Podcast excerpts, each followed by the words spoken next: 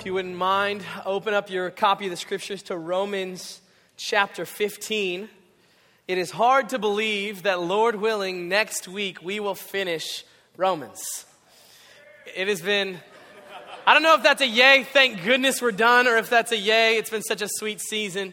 But I will say it has been such a sweet time of working through uh, the book of Romans over the past few years with some different breaks and things. It's been a joy to sit with you for most Sundays and to be encouraged and to be challenged by the truth of God's word, particularly here in Romans.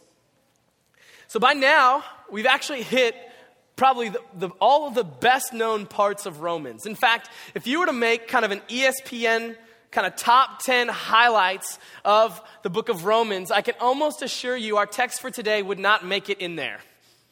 It's, it's just not going to make it in there. Um, but it is God's word, right? And we know that God's word, all of it, is breathed out by God and is profitable for us today. So, our task for today is to take some time and see what would God have us learn today from the back half of Romans chapter 15. What would God have us learn from it? So I'm going to start with just reading the text out loud. It's going to take a few moments to walk through it. I'll pray, uh, and then we'll go ahead and get to work. Does that sound good? Let's try that again. Does that sound good? Yeah. Thank you. Romans 15, verse 14. I myself am satisfied about you, my brothers that you yourselves are full of goodness, filled with all knowledge, and able to instruct one another. But on some points, I have written to you very boldly by way of reminder because of the grace given me by God to be a minister of Christ Jesus to the Gentiles in the priestly service of the gospel of God. So that the offering of the Gentiles may be acceptable, sanctified by the Holy Spirit. In Christ Jesus, then, I have reason to be proud of my work for God, for I will not venture to speak of anything except what Christ has accomplished through me to bring the Gentiles to obedience by word and deed, by the power of signs and wonders, by the Spirit of God, by the power of the Spirit of God. So that from Jerusalem and all the way around to Illyricum, I have fulfilled the ministry of the gospel of Christ. And thus I make it my ambition to preach the gospel not where Christ has been named lest I build on someone else's foundation, but at, as it is written, those who will never who have never been told of him will see, and those who have never heard will understand. This is the reason why I have been hindered often from coming to you. But now, since I no longer have any room for work in these regions, and since I have longed for many years to come to you, I hope to see you in passing as I go to Spain, and to be helped on my journey there by you once I've enjoyed your company for a while. At present, however, I am going to Jerusalem, bringing aid to the saints, for Macedonia and Achaia have been pleased to make some contribution for the poor among the saints at Jerusalem. For they were pleased to do it, and indeed they owe it to them. For if the Gentiles have come to share in their spiritual blessings, they ought also to be of service to them in material blessings.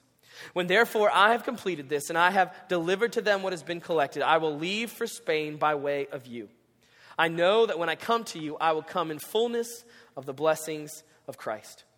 I appeal to you, brothers, by our Lord Jesus Christ and by the love of the Spirit, to strive together with me in your prayers to God on my behalf, that I may be delivered from the unbelievers in Judea, and that my service for Jerusalem may be acceptable to the saints, so that by God's will I may come to you with joy and be refreshed in your company. May the God of peace be with you all. Amen. Let's pray together. Lord, I thank you so much for all that you have done for us. Thank you for your word and how it uh, brings light to darkness, how it helps us see clearly. And I pray today that you will open our eyes to see truth in your word. And that we would know and understand what it looks like for us to live as people changed by the gospel. Would you bless us today as we're gathered? Would you encourage and challenge us today as we hear from your word? Thank you, Jesus, for the cross and all that you've done. It's in your name we pray these things. Amen. So, as I said earlier, uh, none of these verses would probably make it into a highlight reel if we were putting one together for the book of Romans. In fact, if, if we were to be honest, and um, I try to be from the pulpit, right? if we were to be honest, I think many times when we read through the New Testament letters, particularly letters that Paul is writing to churches, when we get to the back end of the letter, when we start to feel like he's wrapping it up, when he's you know, giving greetings and different things like that, I think we quickly our eyes get glazed over, and we kind of just kind of move through it as like, oh man, I just hope I can get to the next one. It's kind of like genealogies, you know, you just flow right through them so we can hopefully get to what we would consider the good stuff. But I want to contend with you today that in this text, there's loads of good for you and for me in the year 2016. But before we kind of make a beeline for application, what I want to do is do a really like two or three minute overview of what's going on in this text. I want to just explain a few things about what is happening as Paul is writing this letter so that we can kind of unpack this together uh, from, from this text. So let me start by just reading 14 and 15 again, because it's kind of our transition verse, and then we'll, we'll do a little 50,000 foot view of this text. It says, I myself am satisfied about you, my brothers, that you yourselves are full of goodness, filled with all knowledge, and able to instruct one another. But on some points, I have written to you boldly, very boldly, by way of reminder, because of the grace given to me by God. So, what's going on here? Well, I think we can break this text into really two main sections. And actually, most of your copies of scriptures probably will break it down into two sections. We've got this section at the beginning here where Paul is kind of uh, unveiling or communicating his ministry. He's talking about and defending his ministry. And then the second part, this, the second part is him unveiling his travel plans. Unveiling his travel plans. So, it's why is he doing ministry and how is he doing ministry? And then his travel plans. Now, what does that have to do with us? What does that have to do with us? Well, we're going to get to that, but first we need to figure out what is actually going on in this text. So let's put ourselves in the time that Paul is writing. Paul is writing to the church in Rome. And it's actually a church made up of people that he's, he's not been to actually see. He's actually never done ministry with them. He doesn't really know them, they don't know him. So, why in the world would Paul, at the end of this letter, take some time out to talk about why he's doing ministry and how he's doing ministry and in what way he's doing ministry. Well, it's, it's, it's, honestly quite simple. Paul is trying to make sure the Romans don't write him off. he's showing his credibility by God's ordaining him as a apostle to the Gentiles. He's just quite honestly saying, I wrote boldly to you because it's my job to. God has, God has made me to minister this way to you. So, as we kind of read this, we've got to keep in mind this section here is Paul just trying to tell them here's why I'm doing what, I, what I'm doing. Here's why you shouldn't just write off this letter as written to you by somebody who doesn't even know you. I am gifted by God for this kind of ministry. Don't write it off. Then he moves from there to give his travel plans if we understand this text, if you read, read your New Testament, you'll know that um, Paul had been tasking some of the local churches to gather together a gift, a love offering for the church in Jerusalem. And Paul, at this point in time, is planning to take it to Jerusalem himself. Now, I pulled up a map because I wanted to kind of look at this myself. Um, but if you were to look at a map, Paul is most likely writing this letter from Corinth, and Jerusalem is 1,000 miles east, east of Corinth. Rome is west. So if he's hoping to get to Spain by way of Rome, he's taking this big gift from the local churches and he's going the opposite direction. So for some reason, Paul sees it as such an important piece of his ministry to take this gift to Jerusalem it's just a really, really th- uh, important thing we have to, to recognize. He, he's planning to go a thousand miles out of his way, 2,000 miles round trip to do this ministry that God has called him to. All right, so this is the landscape we're dealing with. I'm done with this kind of high level, 50,000 foot view. We've got Paul unveiling why he's doing ministry. We've got him laying out his travel plans and how he hopes to make it to Spain by way of Rome. So then we ask the question well, Ryan, what does this have to do with me? Glad you asked because I plan on telling you. If we will spend some time in this text, I think what we see woven into the very fabric of this text is a beautiful picture of the local church on mission. I think we get glimpses of what it looks like when Christ comes into a person's life and their lives are radically changed for the gospel and they decide, you know what, I'm all in. I want to do this. I want to live for Christ. We get a picture of what that looks like, little glimpses throughout this text of what it looks like as we strive together as the local church for the gospel. So that's what we're going to do today. I want to show you uh, a few things from our text. And the first one uh, is, is quite simple. I think we see very clearly here in Scripture that as the local church, as people who have been bought and redeemed by the blood of Jesus Christ, that we have the joy to do ministry together, to strive together in ministry. And I'm gonna, I'm gonna try to be very careful as I communicate this throughout today. I'm gonna try to use my words specifically and say, we get to strive together in ministry.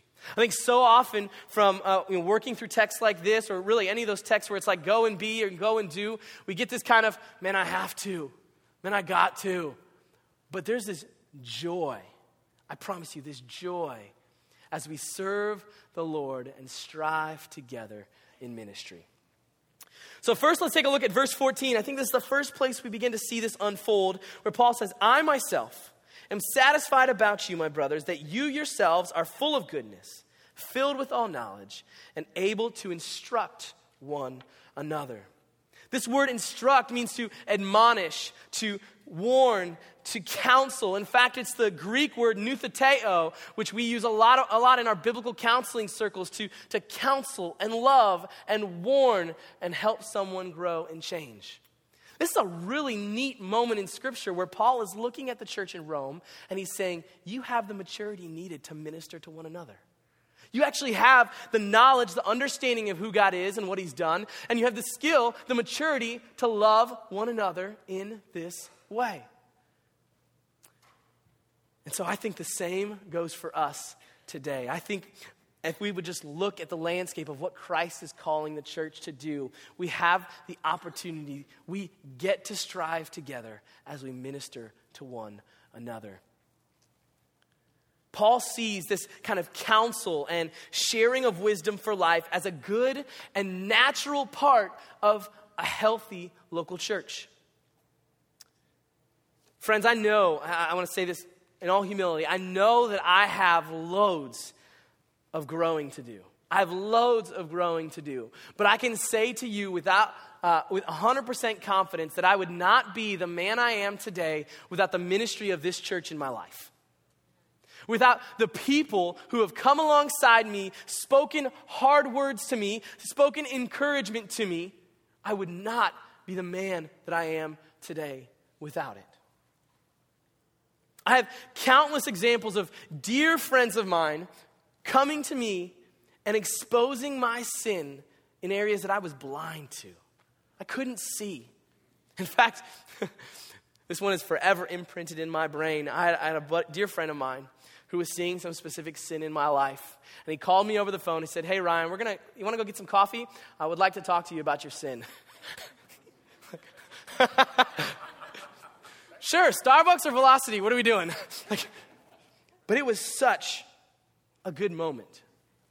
Uh, we ended up having a conversation about something that the Lord was already convicting me in, but He was seeing it Sometimes we think our sin is just kind of on the inside and nobody really sees it and it's just clearest to us. But when it starts being seen by others, it's, it's really ugly. It's really nasty. So I had this, the joy to have this brother of mine who said, You know what? I love you enough to say hard things. So, what a joy it is to be a part of a church that does ministry like this. We see the same idea in Galatians 1 where he says, Brothers, if anyone is caught in a transgression, you who are spiritual should restore him in a spirit of gentleness. This is a natural part of the Christian life. We will be involved in each other's lives and we will minister to one another if we want to honor the Lord and live for the gospel. So, is this hard sometimes? yes or no? Yeah, it is. It's very hard sometimes. Sometimes you do the best job you can and you try to bring this up with somebody and it just blows up in your face. Well, that didn't go well. I'm never doing that again. But then there's sometimes where you see a brother or sister respond in repentance and change. And it rem- reminds you that all of this is worth it. That if we treasure what Christ has done in uh, our lives, this is what will be about. There's one specific context we've set up in our church to help you with this. Can anybody tell me what it is? Wow, small groups. small groups. We should say that with a little more joy. Small groups. We have set up a context for you and for me to one another each other well. In a small group, we have the opportunity to love each other well. I've been in, in a number of small groups in my time here, and I can think of a hundred times and when, when we've rejoiced together from something awesome that the Lord has done. Or when we've wept together because of heartache and hard things. And then when we've wrestled together to put our sin aside and trust Christ every day. This is why we have small groups in our church. And if you are not in a small group, I just want to I just want to let you know you're missing out on one of the best contexts for growing and changing and for building these great relationships. I don't know where I would be without the number of people that have influenced me in my small groups in the last 10 or 12 years that I've been here. I'm so grateful for that ministry. But this is not I'm going to kind of transition here. This is not the only kind of ministry that we see we are called to. If we have on our mind all of Romans and we understand the gospel and every, everything that Paul has communicated through the entirety of Romans, we will also see another kind of ministry here. That is our joy as the local church to take the gospel, the message of Jesus Christ, into our community. You say, Ryan, where do we see that? Well, let's look at verse 23 and 24 together. But now, since I no longer have any room for work in these regions, and since I have longed for many years to come to you, I hope to see you in passing as I go to Spain, and to be helped on my journey there by you, once I've enjoyed your company for a while. How is it, how is it that Paul can say, My work here is done? How in the world can Paul say, My work here is done? I know for a fact that not everybody in these regions knows Christ. I know for a fact that not all of them have even had the opportunity to hear about Jesus yet. How is it that Paul could say, My work here is done? Well, Paul was confident of two things in his life. He knew, number one, he knew his job. Paul had gifted and planned for Paul to be that trailblazing missionary. Paul knew that his job was to go to places that had no gospel witness at all. But the second thing Paul was confident in is he knew that there were churches scattered throughout the regions who it was their job to take the gospel to the communities. He knew that when he said, The job here is done for me, it was not for you, it was for him. It was not that the, the church in Thessalonica, the, the work there was done for them. It was that Paul, as the minister of the gospel, taking it to the darkest places in the, in the world, uh, that he had to go, but they had to stay and carry on the work of the gospel in those areas. So it's very practical when we think about our own lives. Because not all of us, in fact, very few of us, will be sent, like Paul, into dark regions to take the gospel where it's never been heard. But every single one of you has the opportunity and gets to put the gospel on display in your community. You get to talk about Christ in your schools. You get to talk about Christ in your neighborhood. You get to talk about Christ in your gym. You get to talk about Christ with your family and with those around you. It is with joy that we continue the work of taking the gospel to our communities. In fact, we see this playing out very, in a very real way in our own congregation. So, by God's grace, uh, the leaders of the church and our, and our missions director taught us putting together this team called PG6. The hope is that they can take the gospel to an unreached, unengaged people group where the gospel is not being preached. Now, we are not sending them because there's no more work to be done here in Northern Kentucky and Cincinnati. We're sending them because we need people to take the gospel there and we're staying here because we're going to be great senders and we're going to take the gospel in our communities. You see, that weaves together that if we are to strive together for the gospel, it means some will go and some will stay, but all will be about Jesus. All will be about taking the gospel to places where people don't know it. That's the beauty of why I've titled this Striving Together, because as a church, we are better together. We can minister better together so we can send this team to uh, an unengaged people group and we can continue the ministry we have here on our backyards because we love Jesus and we're excited about Him going everywhere all over the world. We get to strive together in ministry. I think in, in, the, uh, in a study guide put together on the book of Romans, you've got this quote uh, in your outline. Uh, I think it was just explained really well. It says, from the wider context of Romans, so once again, understanding the entire book of Romans, Romans 15 comes on the heels of an entire book of great theology uh, for salvation and for sanctification. So, from the wider context of Romans, however, we know that the message that Paul proclaims is God's gospel, which is itself power to, powerful to save all who believe. But this is not dependent upon on Paul, but upon God. And so we too may be involved in people becoming acceptable to God as we preach his gospel. Furthermore, as we do so, we may be fully confident that the good news of salvation is available to all people. Clearly, it is the local church's joy and responsibility to carry the message of Christ to their community. Paul is moving on because his job is taking him elsewhere. But he's moving on in confidence because these local churches will carry on the ministry of the gospel. I love this picture of striving together. That is, as we send people out into other countries with the gospel message, that we're sending them out as an extension of Christ and his work here. We're sending them out as people who can go after uh, new places that have not heard about Christ or where there's not a good and healthy established local church. But then we, as senders, also bear the weight, the responsibility, but the joy of taking Jesus to our community. So may God give you and give me wisdom to identify areas of ministry in our lives, whether it's one anothering or taking Jesus to people who do not know him. May God help us identify ways and places and people where we need to take action. It truly is our joy to strive together. And I use that word strive on purpose. It's this wrestling, laboring together. It is our joy to do that.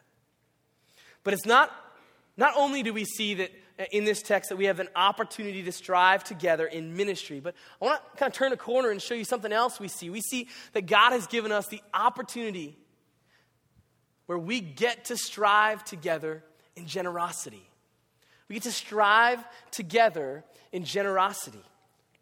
Let's read uh, verse 25 and 26 again. At present, however, I'm going to Jerusalem bringing aid to the saints. For Macedonia and Achaia have been pleased to make some contribution for the poor among the saints at Jerusalem.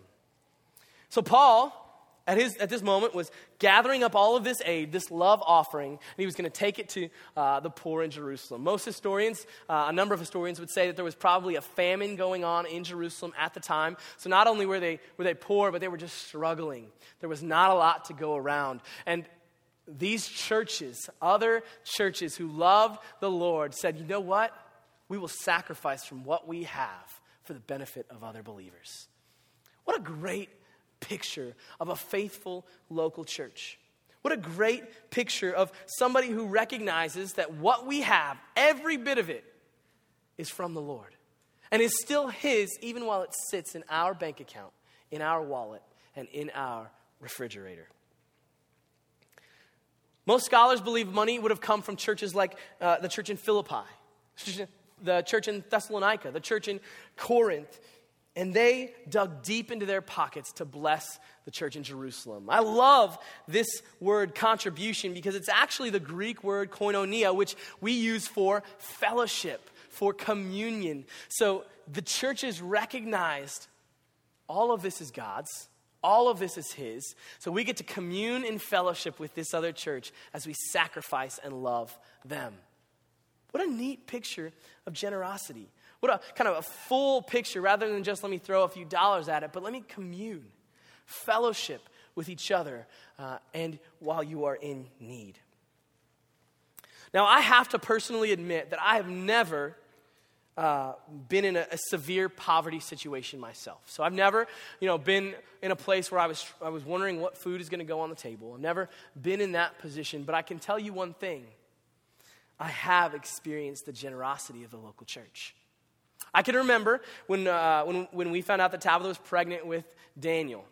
And we were, uh, go, I was going to school full time. She was going to school full time. I was working full time, trying to pay for everything. And we found out that she was pregnant with Daniel. And I remember kind of, you know, we have food on our table and we have, you know, we're, we're taken care of. But I remember you start to look at the cost of diapers, you start to look at the cost of wipes, and all the things that kind of add up uh, for taking care of a baby, and it starts to, starts to freak you out. Freak me out.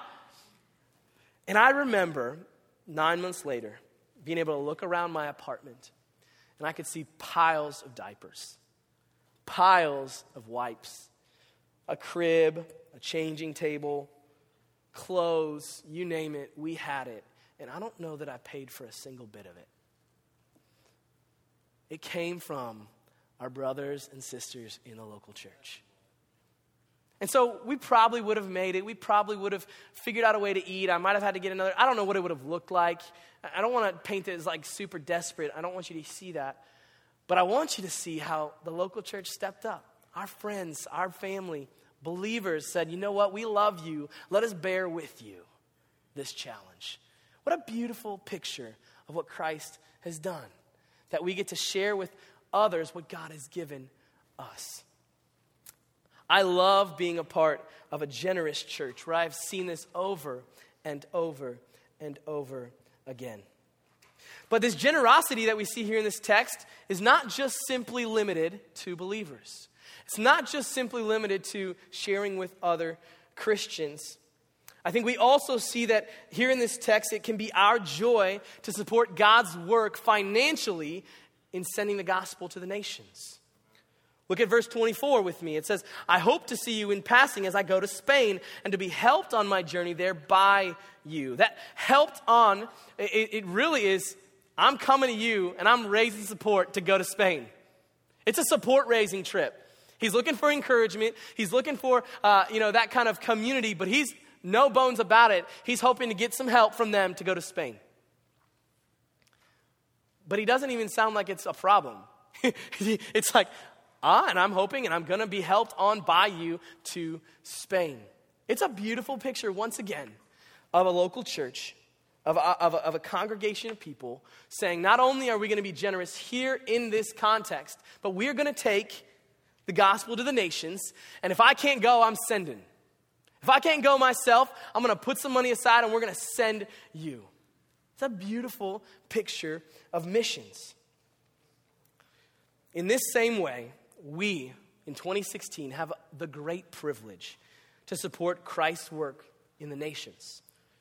This is a natural piece of the Christian life. It is a natural piece as we strive together for the gospel. We are to be about the gospel getting into our communities and in going to the world. It's not one or the other. We get to do both. So, in my family, what this has looked like is we give faithfully to the church, and we know that I love being a part of a church that is taking a huge portion of our money and investing in missions. Do you guys realize that? And we're not just throwing 10 bucks at some missionaries, we are investing some serious cash in sending the gospel to the nations. And I love it. But, but our family has also decided on our own, we're going to support a couple of missionary families ourselves. So we have two families that we support on our own, out of our budget, uh, because we want to see God work in the nations. We also, this was something we did for the first time this last year, and we've been doing it. We built a special line item into our budget that's just extra giving. Extra giving. It really is just we use it to bless people. It might be a student who says, Hey, I'm going on a mission trip. I need some money. Sweet. I'd love to be able to support that. Let me see if I've got money in my envelope. Okay, good. I've got some. Let me send it to you. Um, or, or, or it's something when, you know, a family's in need and they need some groceries.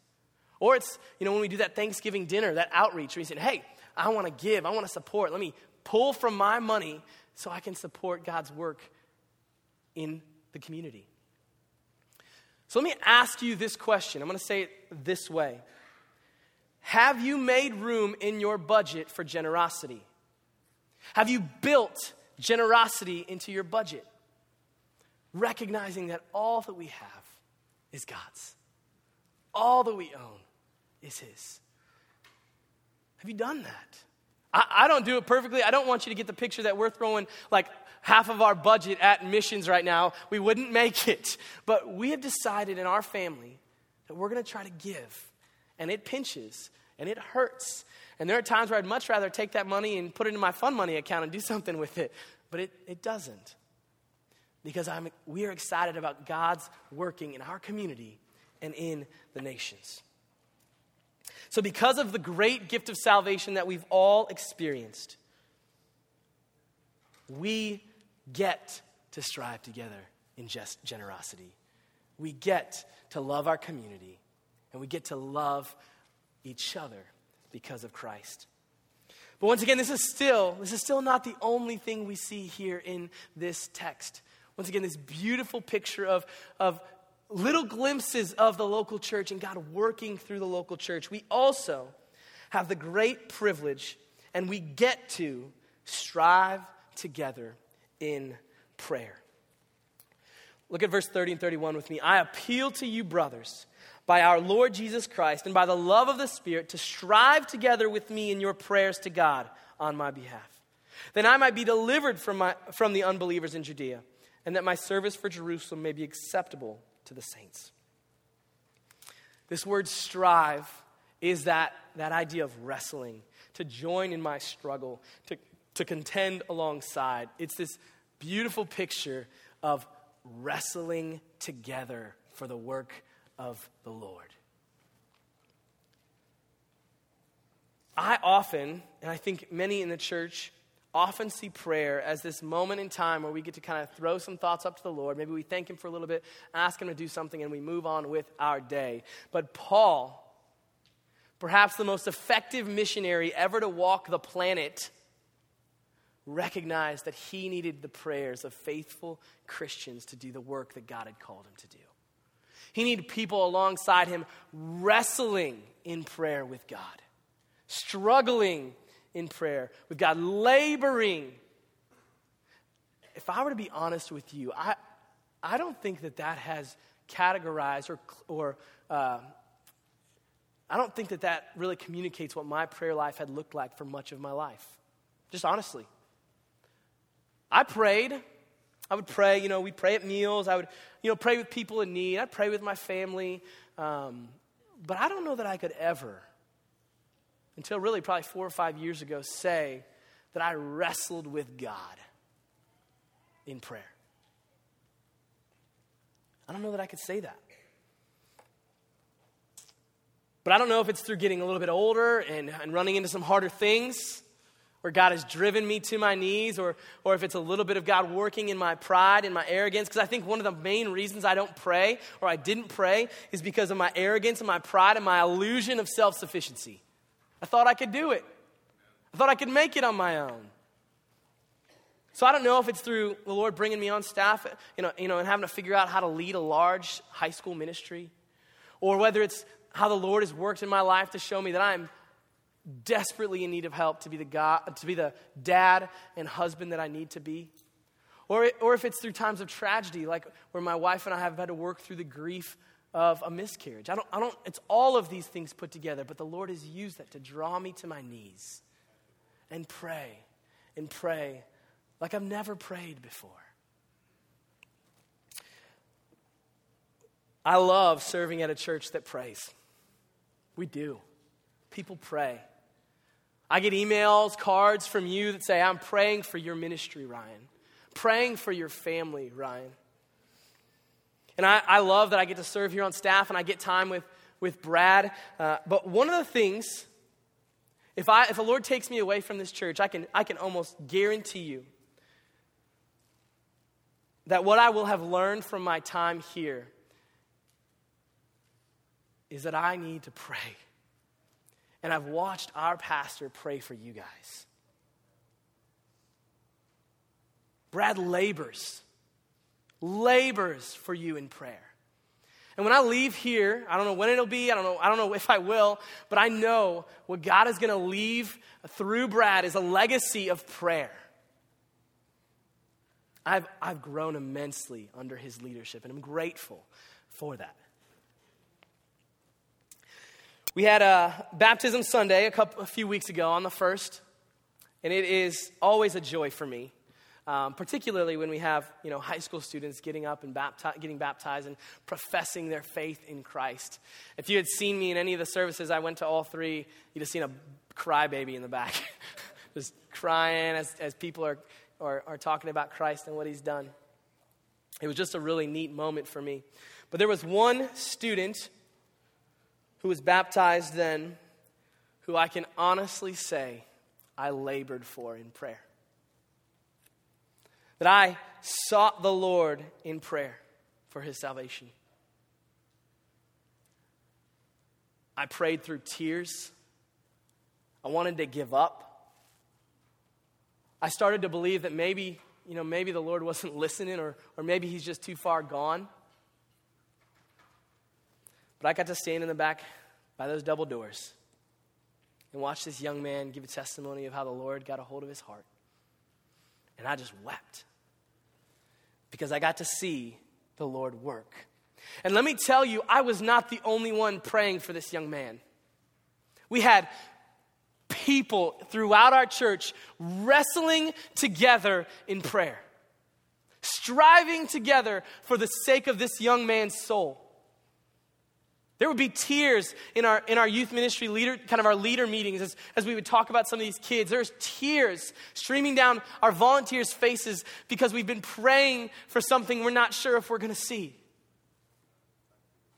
But we got to sit in here May 1st and watch this young man get up, share his testimony, jump in the tank, and profess Christ.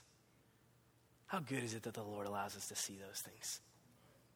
He didn't promise that I would get to see that. He could have saved him 30 years down the road, and I might have got a letter on my deathbed saying, Hey, thank you for your ministry. But he didn't. I got to see this. Got to see the Lord work. And I, I don't want to say it would have never happened if, but I can promise you the Lord heard our prayers. And he saved this young man. I have learned by God's grace to labor in prayer. I didn't say this last service, but I want to encourage you guys to find a system that works for you for prayer. You know, you're not finding this in the text, text. This is just some counsel from Ryan who's learned some things. Find a system that works for you. There's not only one way to pray. Um, Brad does this, you know, this big journal where he writes all these things down, and I, I've tried that a couple times, and I struggled to do it. I'll be real with you, I struggled. But about a year ago, I ran across this, this app that I have on my phone. It's called PrayerMate. And it has radically changed the way that I pray. I don't know what it is about it. It, it reminds me every day to pray. I can put different things in it, and, and it pulls from different lists every day. But I have never prayed like I've prayed in the last year and a half of my life. I found something that works for me. And by God's grace, it's a tool that I can use right now to pray. Just find something that works for you. If you're the cards person, if you read A Praying Life and you want to make the cards like, the, like uh, Paul Miller does, go for it. If you want to open up and, and, and do a journal, go for it. But I think what Paul is not telling you as far, as far as what this should actually look like, he's telling you that you just need to be doing it. You need to be striving with each other for gospel work in the nations and in this community. At the end of the day, we don't pray because we think we don't need God. I, it's, it's personal for me. I know that's why I struggle with it. I think I've got it. And then I only come to the Lord when things are really falling apart, when everything's unraveling. And He hears me, and He's there, and He listens. But we have the opportunity, we get to strive together in prayer. We can pray for our missionaries we're sending out. We can pray for the different ministries, the children's ministry, middle school ministry, the high school ministry, our counseling ministry. Do you realize the weight that some of our counselors are bearing as they walk through messy stuff in our church? They love our people in a very unique and special way. Pray for that ministry. Pray for God to work. So maybe you're sitting in here today and you're what I would call maybe the skeptic about this whole Jesus thing. I want to, I want to speak to you right now. If I were you, I'd be thinking, why in the world would anybody want to strive? Why would we want to wrestle for these things? Why in the world would I want to get involved in people's messes and give the money that I worked hard for? Why would I want to pray like this? Well, if you'd have been with us for this whole time, and you might have been, as we've walked through the book of Romans, we've seen a beautiful picture of this message we call the gospel. It shows us that all have sinned and fall short of the glory of God. That we, we our natural tendency is to ch- choose and to do things that do not honor the Lord.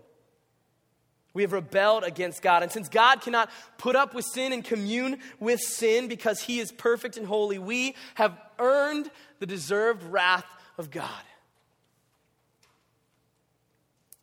But God, in his great love, sent his son Jesus to earth to die on the cross for the sins of those who would trust in him for salvation.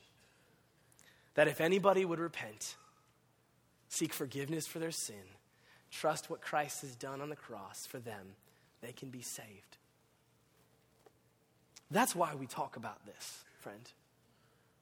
We see all of our life as an, uh, just an offering of joy because Christ has given us the greatest gift anyone could ever give. We've received forgiveness and new life through Christ. That's why we strive together. That's why we strive together for the gospel. We strive together in ministry. We strive together in generosity, and we strive together in prayer. We get to because what Christ has done for us. So, in a moment, we're going to close in song. I love going to the Lord. Uh, singing after sitting under his word and chewing on his word. I think it just shapes our hearts in, a, in a, just a great, great way. I hope one of the things you did hear from me, and I'll say it again, is what a joy it is to serve here at, at GFC. We have a congregation full of people doing this. We have people who are involved in ministry giving their lives for ministry. We have generous hearts where people are giving of their time and of their energy and of their resources. And we have people who pray for life and for ministry, for gospel work in our community and in the nations. So it is a joy to serve you because I see you loving Christ so well. I hope you hear that. But I also know that all of us can grow, right? All of us have opportunities to honor the Lord more than we did yesterday. So before we sing, I'm going to ask you to, to close your eyes. Just wait just one moment. and what I'm going to ask you to do is I want you to think about these three main ideas. And I want you to just ask yourself which one do I need to grow in? Maybe what area is, is a little bit deficient in my walk with the Lord? Do I need to grow in my ability to strive in ministry together? Whether it's in my community or just one anothering in the Christian life? Do I need to grow in my generosity? Do I need to hold my things a little less tightly? Or do I need to grow in prayer? Do I need to strive together with my, with my brothers and sisters in Christ in prayer? So, would you bow your heads with me? Just ask the Lord, where would you have me grow? We have a wonderful opportunity to serve the Lord, to take part in his ministry in the world. Let's not sit on the sidelines and hope someone else does what is necessary. Ask the Lord, where can I grow?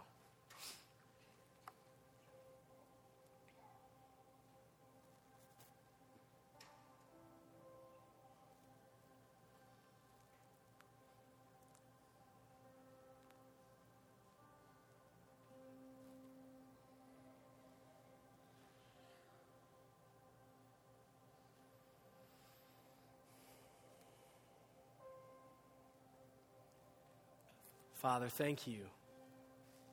Thank you that your word helps us see more clearly, that it helps us love you more fully, and it helps you, us obey you because we love you and we're grateful for what you've done. Would you help us to, as we sing, would you help us to rejoice that at the end of the day, all that we have is you, Christ?